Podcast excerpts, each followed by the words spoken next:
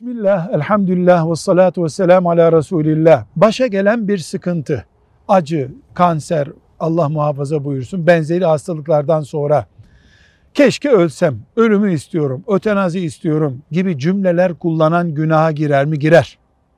Ölümü istemek caiz değil. Şehitlik istenir. Şu haçtan sonra, şu hatimden sonra, şu ibadetten sonra bir daha günaha girmeden Rabbime kavuşayım denir.